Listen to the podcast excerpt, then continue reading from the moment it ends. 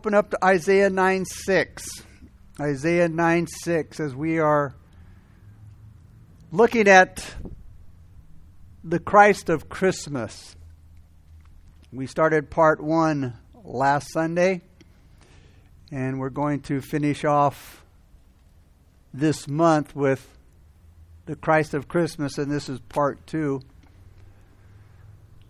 Last week was the uh, first promise of Christmas, Genesis 3:15, the first mention of Christ's coming and a, the gospel.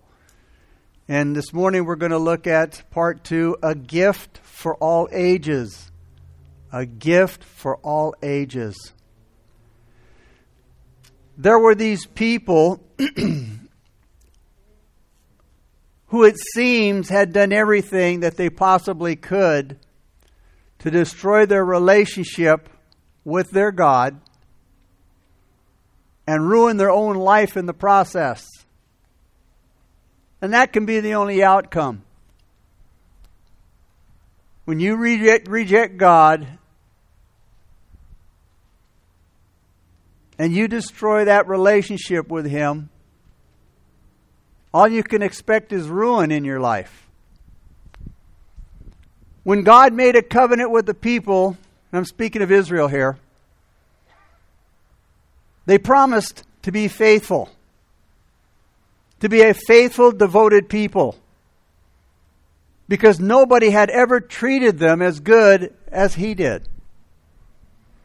And these people would have been a fool to think of worshiping and chasing after other gods. And Paul said there are many, but they're not gods at all. They're just the um, imagination of men's minds, the creation of their minds. And besides, these people weren't very appealing. And it was pretty clear that they had a lot of character flaws, as we all do. These people were unappreciative, they were dishonest, and they were terrible complainers. And so these people really weren't a great catch at all. But their God didn't see all of their shortcomings. Now, when I say that, that doesn't mean he didn't know about them and he wasn't aware of their shortcomings, but he didn't focus on them. That wasn't his focus of the people. But sure enough, as time went by, those character flaws, little by little, destroyed their relationship, their relationship with God.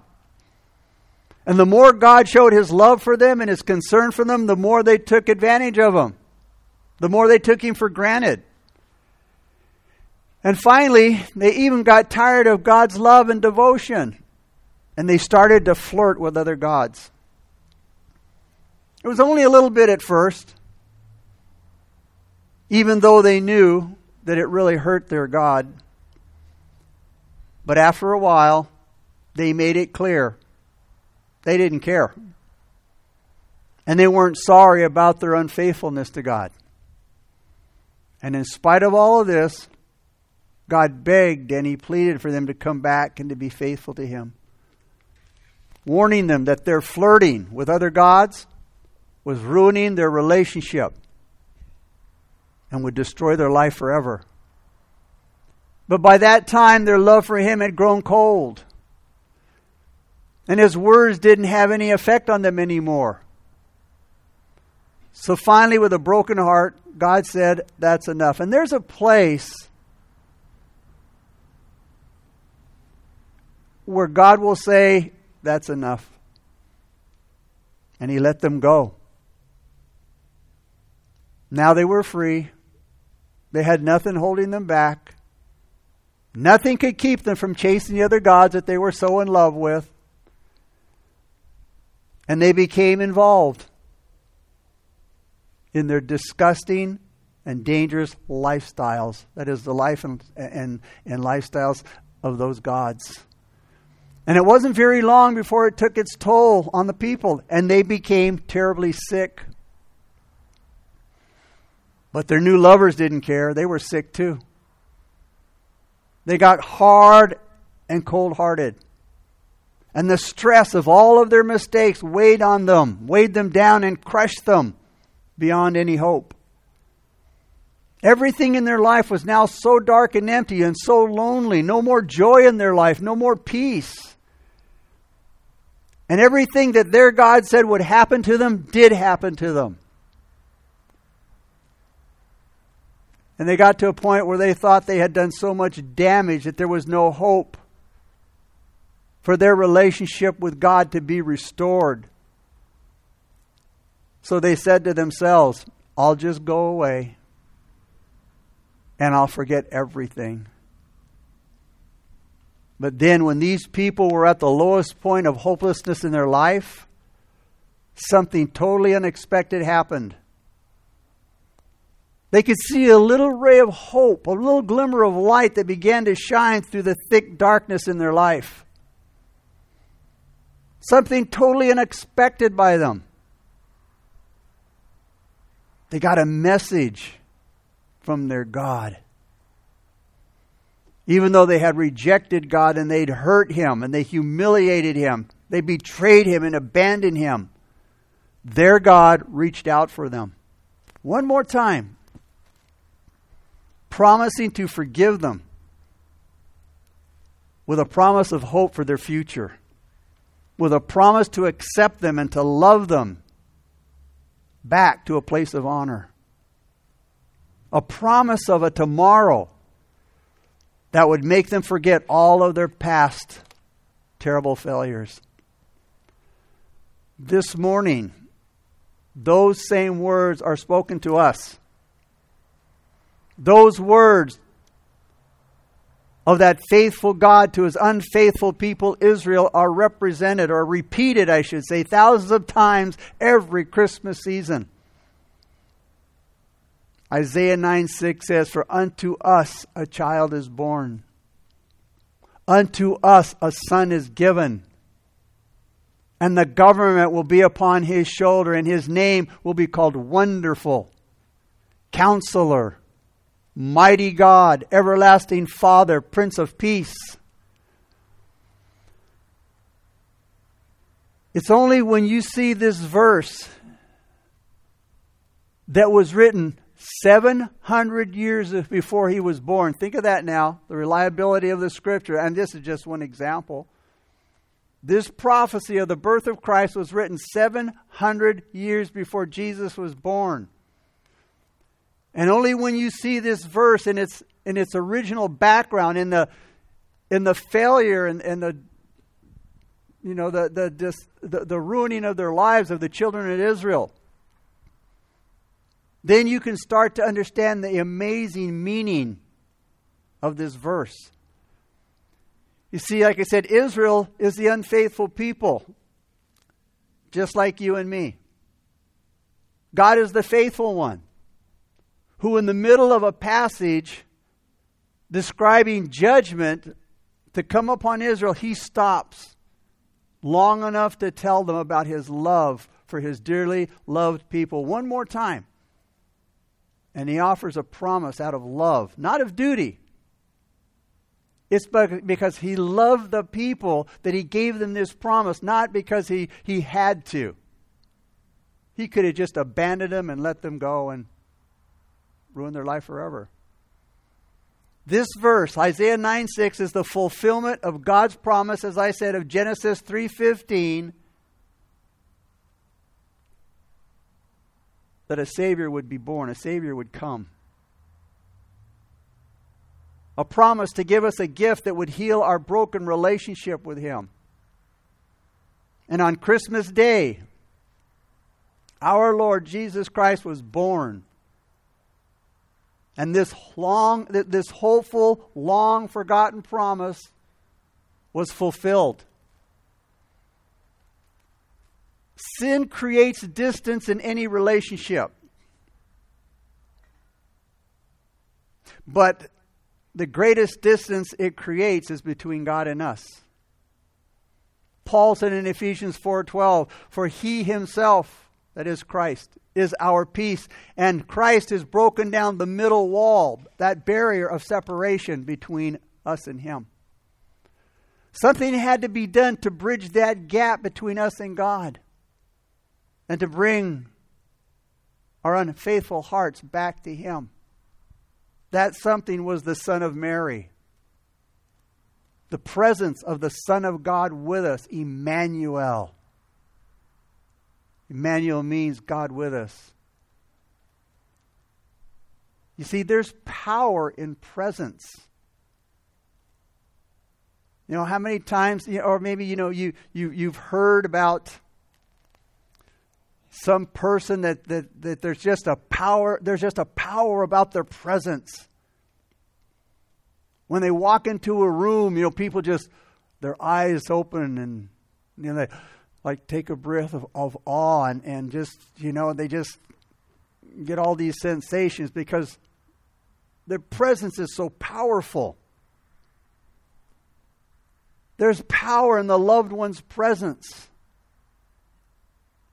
And then at the manger, God gave us a gift His presence. And even though we didn't deserve it, God sent a child to be born to us and to seek us out. That's amazing when you think about it. He came to seek us out. And the Christmas spirit is stirred up in us when we celebrate God keeping his promise to us. And this promise from God, who loved us in spite of all of our many terrible uh, uh, failures and, and downfalls, He made this promise to us to love us. So we want to look at this well known verse this morning that's written on tons of Christmas cards every Christmas, every year. And it's being quoted this Christmas season in churches all over the world that preach the gospel. And let us think about each unique part of this verse, this miraculous sign. Verse 6 begins For unto us a child is born. You know, and, and right there where it says us, you could put your name. For unto Joe a child was born. For me, for you. Isaiah was here in, the, in chapter 9. He was prophesying against Israel. As I showed in the introduction.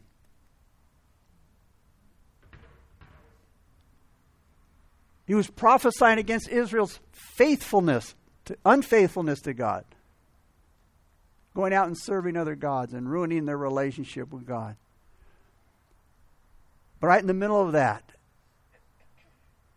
he tells the Israelites that he's going to use the Assyrians to discipline them.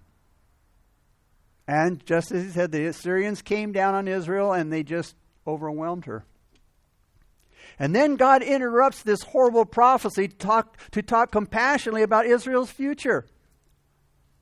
And he promises in the midst of this that he would never leave her. Even though she was faithful to him. And you know what? That's what God does every Christmas season. He reminds us of this promise, his promise. And to prove it to her, he promises that a child will be born to her. So the Lord Himself will give you a sign. And it's a sign that nobody, no man could ever duplicate. Isaiah 7:14 Behold the virgin shall conceive and bear a son and shall call his name Emmanuel. Now this isn't just comforting talk that doesn't mean anything. It's not just a nice thought that doesn't mean anything. This is a real promise from God that someday He was going to deliver His rebellious bride. And that deliverance would involve, that deliverance would involve a miraculous human birth at a certain time and a certain place in history. Has anybody ever made a promise to you that wasn't very clear? Something that you really got excited about, something you really looked forward to, and then you find out later they really didn't mean it? They didn't mean for you to take it seriously.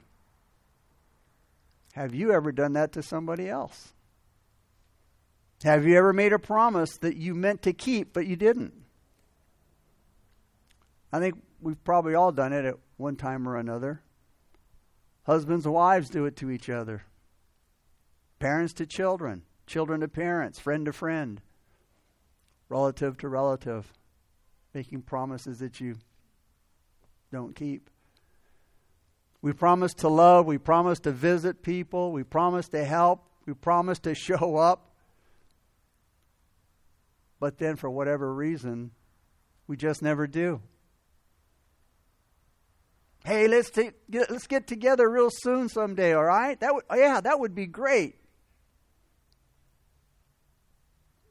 When we make promises we really mean to keep, we make specific, we give specific times, dates, details.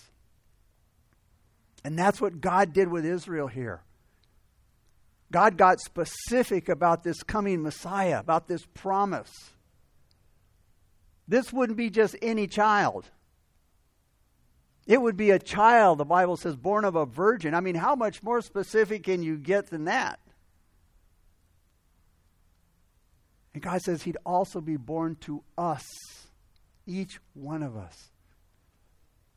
The child would be born to Israel and to all who have become children of Abraham by faith. They'd also benefit from God's eternal plan. This, this, this child wasn't just a gift to Israel, but a gift to every one of us, to the whole human race. Then Isaiah gets even more specific. The next line in verse 6 he says, Unto us a son is given. This child will be born of a virgin, born to us, and will be a son. One day in eternity, the Father spoke to the Son about his plan for his creation. And in Jesus' response, I'm sorry, in response, the Son covered his glorious divinity and he came down to this earth and he put on flesh and blood and he allowed himself to be wrapped in the clothing of humanity in swaddling clothes and strips of cloth. And he became that promised child. A child was born the Son was given to us. Mary gave birth to Jesus, but not till after the Father had given him to us first. He was the Son from all eternity. But on a specific day, God became a child. God put on flesh and blood. God wore the clothing of the humanity. God walked among us for 30 years. Think about that. This was, this was to identify this special child with his eternal and divine origins. The tradition of giving gifts every year, that can be traced back to the Father, the Heavenly Father. The giving started with him. James 1:17 every good gift and every perfect gift is from above and comes down from the Father of lights. The greatest gifts come from God. They come from God. He gave us a, a, a, world to live in. He gave us a life to enjoy. Then, because of our own sin, we gave that up. We forfeited that life. And yet the Father gave it again. He gave us His Son, and through His Son, new life, eternal life. Just as His creation. Or I say, not just as His creation, but as His beloved children. He made us sons and daughters.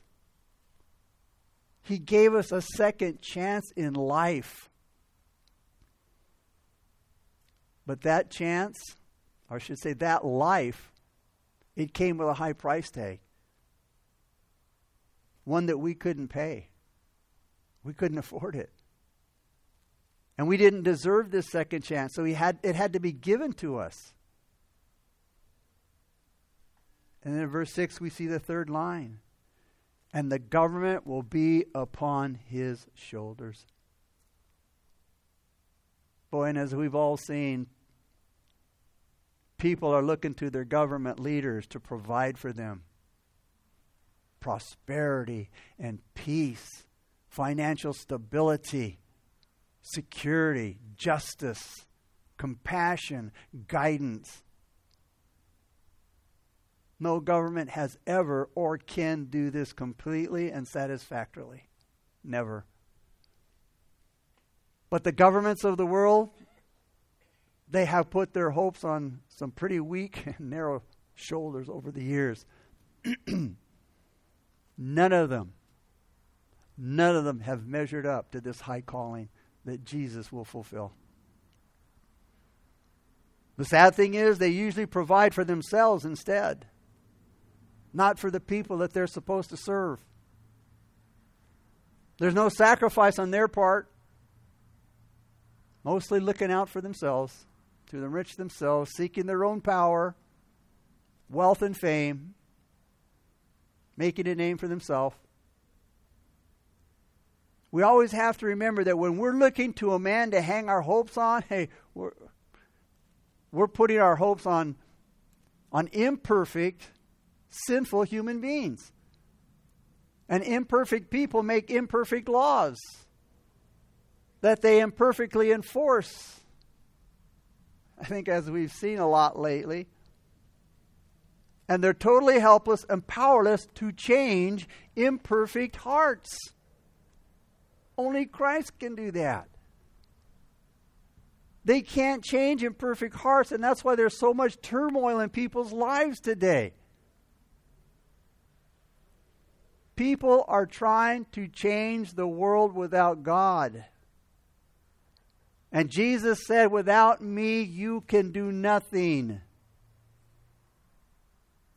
But look what 12 men did with Christ.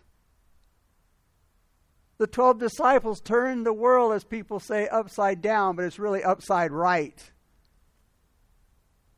12 men filled with the Spirit of God in Christ turned this world upside right. So, who's really qualified to, to lead such a government? Who could really carry such a load? Only one the child born unto us, the Son of God given to us. Because one day, the government of all nations and all people will be given to him forever.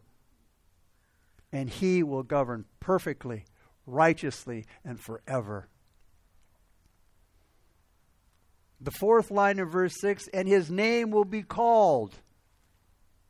First name, wonderful. And Isaiah's use of the word here, wonderful, means marvelous thing, wonder.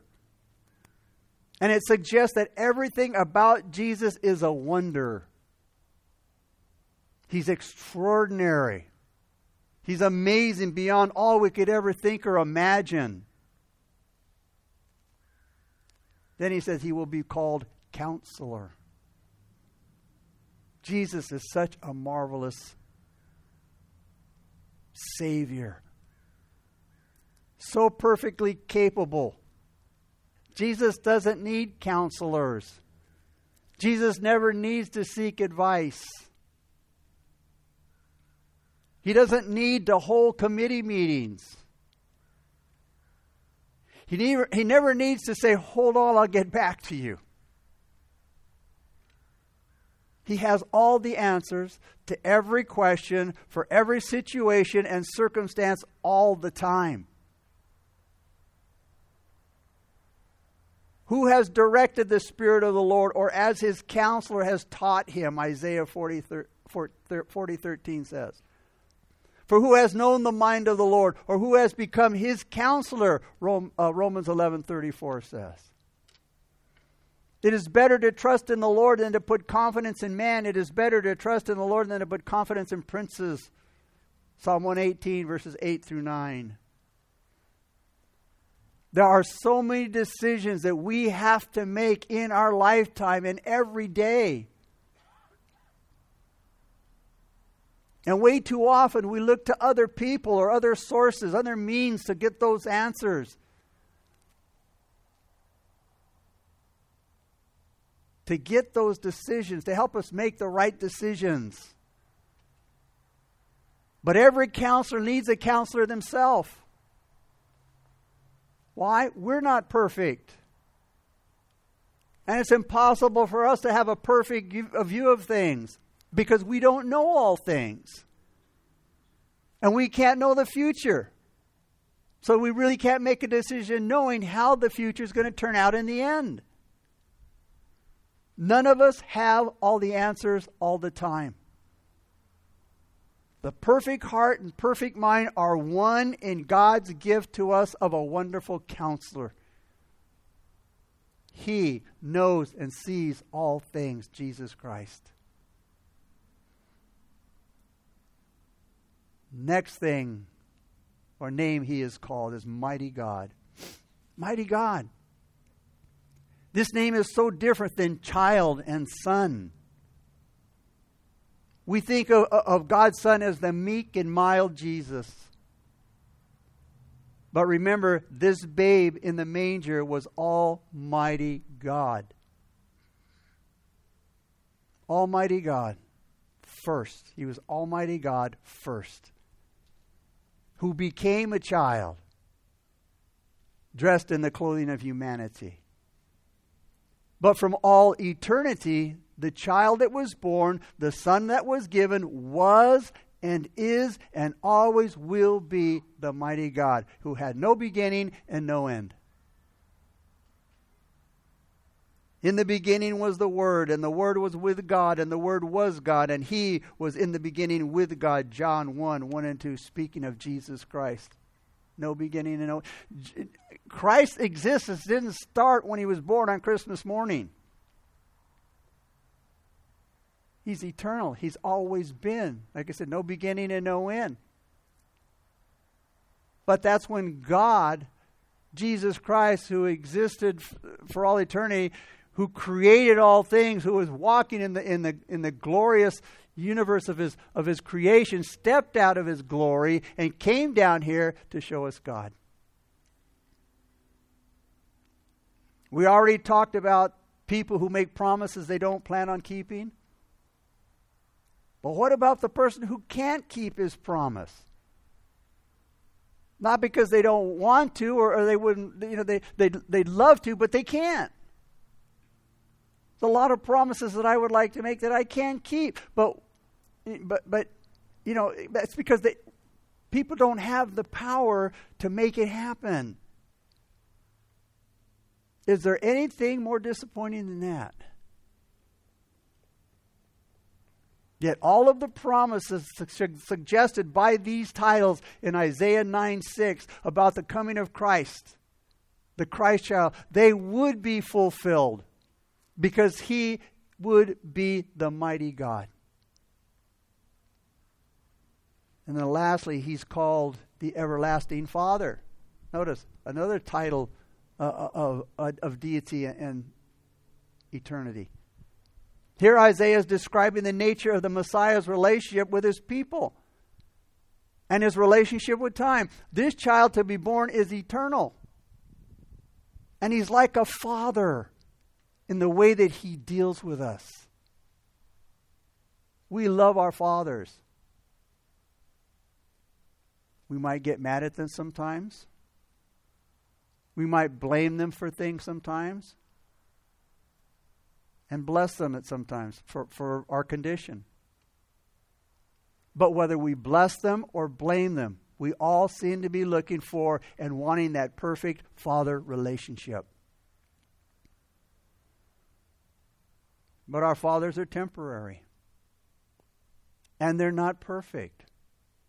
Even the best of them. And we want a father who will look out for us, provide for us, protect us, hold us in his strong arms, and answer, answer all the silly questions that we have. And we don't have to understand God to believe Him.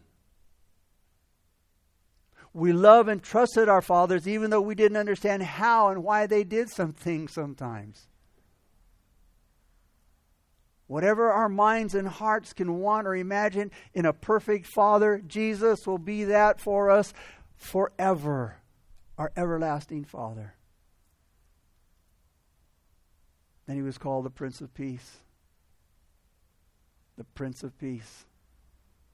A lot of people are looking for peace this morning, but many of them are looking in all of the wrong places. Our trouble in life starts the moment we're born. And Job said, Man is, is born to trouble as sparks fly upward. And I'm sure probably a lot of you gone gone camping before and and have had campfires and mostly at night you can see this. Sparks are constantly going up from the fire. And Job says, Man, that's that's that's man's life.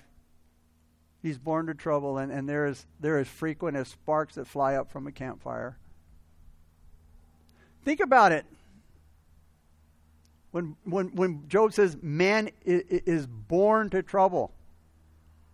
Think about when you came into this world. What's the first thing you got? A smack on your backside. Welcome to the world, kid. You start out crying. Welcome to life. What a way to enter the world. And as we grow up, we fight with our brothers and sisters, our parents, our friends, our spouses, with others. Job says in 14:1 how frail relationships are, how short life is, how full of trouble. Peace on earth and in life is impossible for man. Peace between neighbors and spouses and nations and family members, even in our own minds and hearts, it, it's impossible. It, it's, it escapes us. Now, man has done and can do a lot of great things. But I don't know of anyone who can say that they have brought peace to the world. James says, What is causing the quarrels and the fights among you? Isn't it the whole army of evil desires at war within you? You want what you don't have, you scheme and you kill to get it. You can't have it, he says, so you fight and you quarrel to take it away from them. We want peace, but we want it in our own way. We want peace, but we can't get rid of all those things that rob us of peace in our life. I can feel peace towards you. But what happens if, if you don't feel peace toward me? True and lasting peace in our world is something that's beyond man's reach. I mean, we have the United Nations, we have all of these huge organizations and meetings of the minds, and, and have been working out since man began working out how we're going to have peace and there's still no peace. Still no peace. So, how perfect then are the names of the Messiah that are listed here? And the last one that we hear in our minds is Prince of Peace. Now, understand, peace is more than the absence of war. It's more than the absence of differences and chaos and stress and trials and tribulations. Peace is having Jesus Christ in the midst of all of those things. But in order to get true peace, we have to remove the basic cause of a lot of these things, which is sin.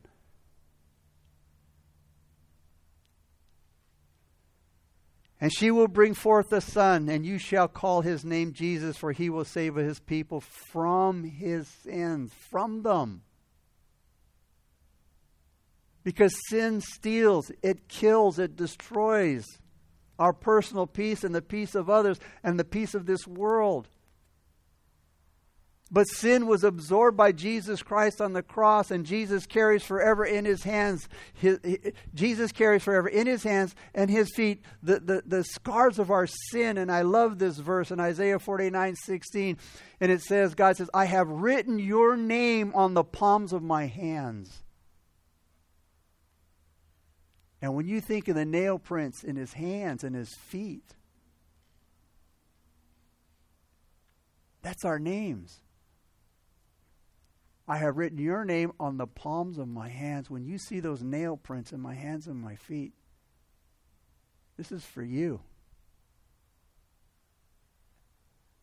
Real lasting peace, whether it's for nations or, or, or individuals.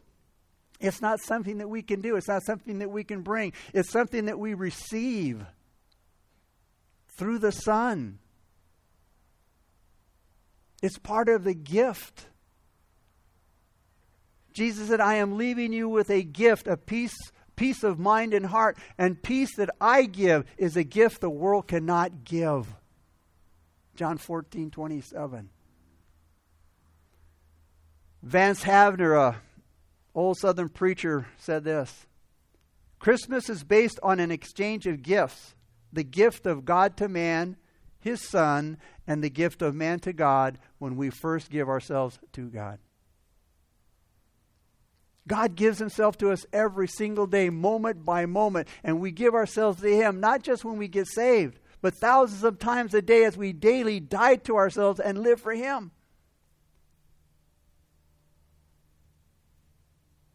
The true Christmas spirit is a reminder of His gift and of the right response to that gift. He gives, we receive, we give back. Now, what can we give to God that would be appropriate for such a gift as the one He's given us? How about thankfulness? I mean, it seems so small. And there's nothing yet greater we can give. To just take time from our busy lives and remember God's indescribable gift that He gave us and to be overwhelmed by His love over and over and over. He will always be the child born to us, the son given to us, the perfect governor, our wonderful counselor, our mighty God, our everlasting Father, our Prince of Peace. And in a time of darkness, God promised to send a light, and Jesus Christ is the light of the world and the light of men, the Bible says, who would shine on everyone living in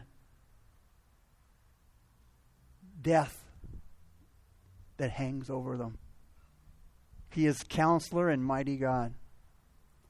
And this message of hope was fulfilled in Jesus Christ when he was born in the manger in, the, in, in Bethlehem and the establishment of his eternal kingdom on that Christmas morning.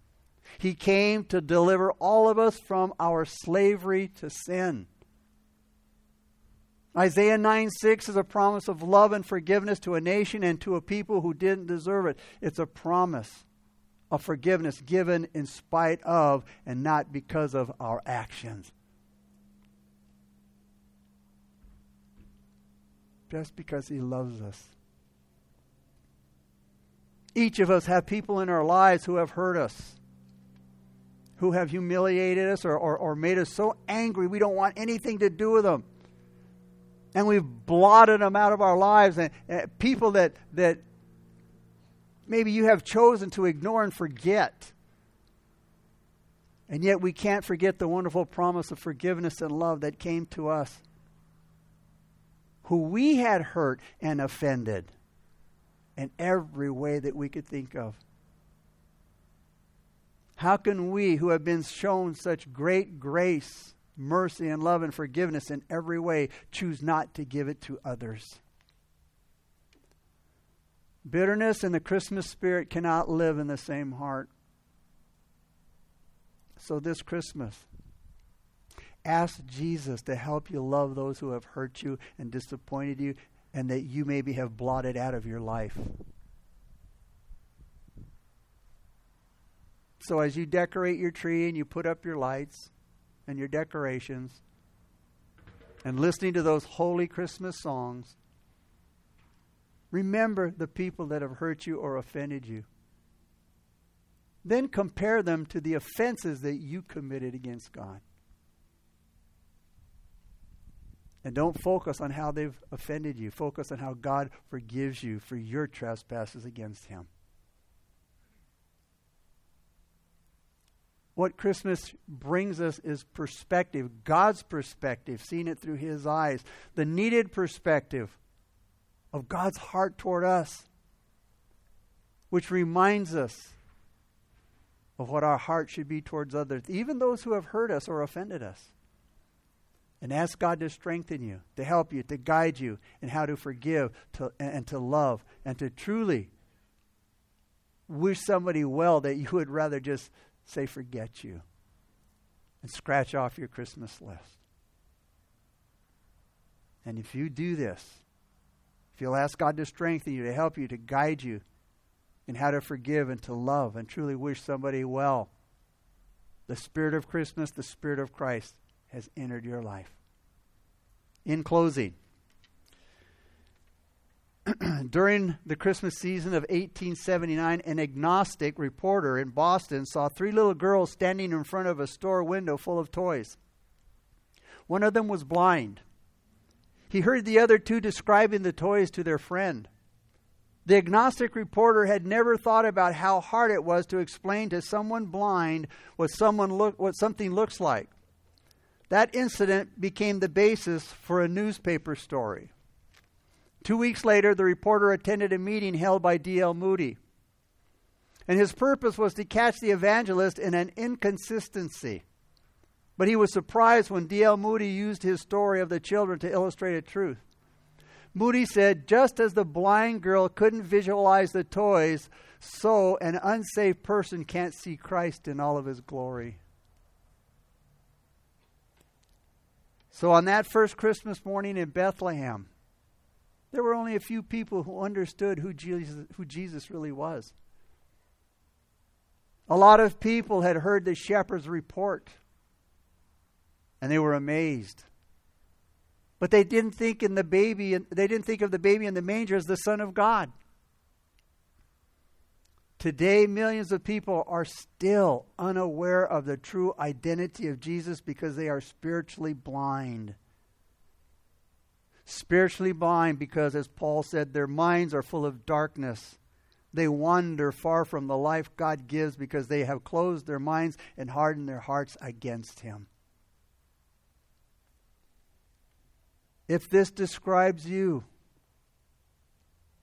ask God to open your eyes this Christmas season and believe that Jesus Christ died for your sins no matter how bad you think of them or how bad you think they might be or how bad you've been. He died for those sins. And then trust Him. And when you do, your eyes will be open and you'll recognize Jesus Christ for who he really is. Father, we thank you so much for your love and your mercies, God. We thank you for your goodness. We thank you for the promise and the fulfillment of your word, God. We thank you for a God that loves us in spite of us. And you love us just because of who we are.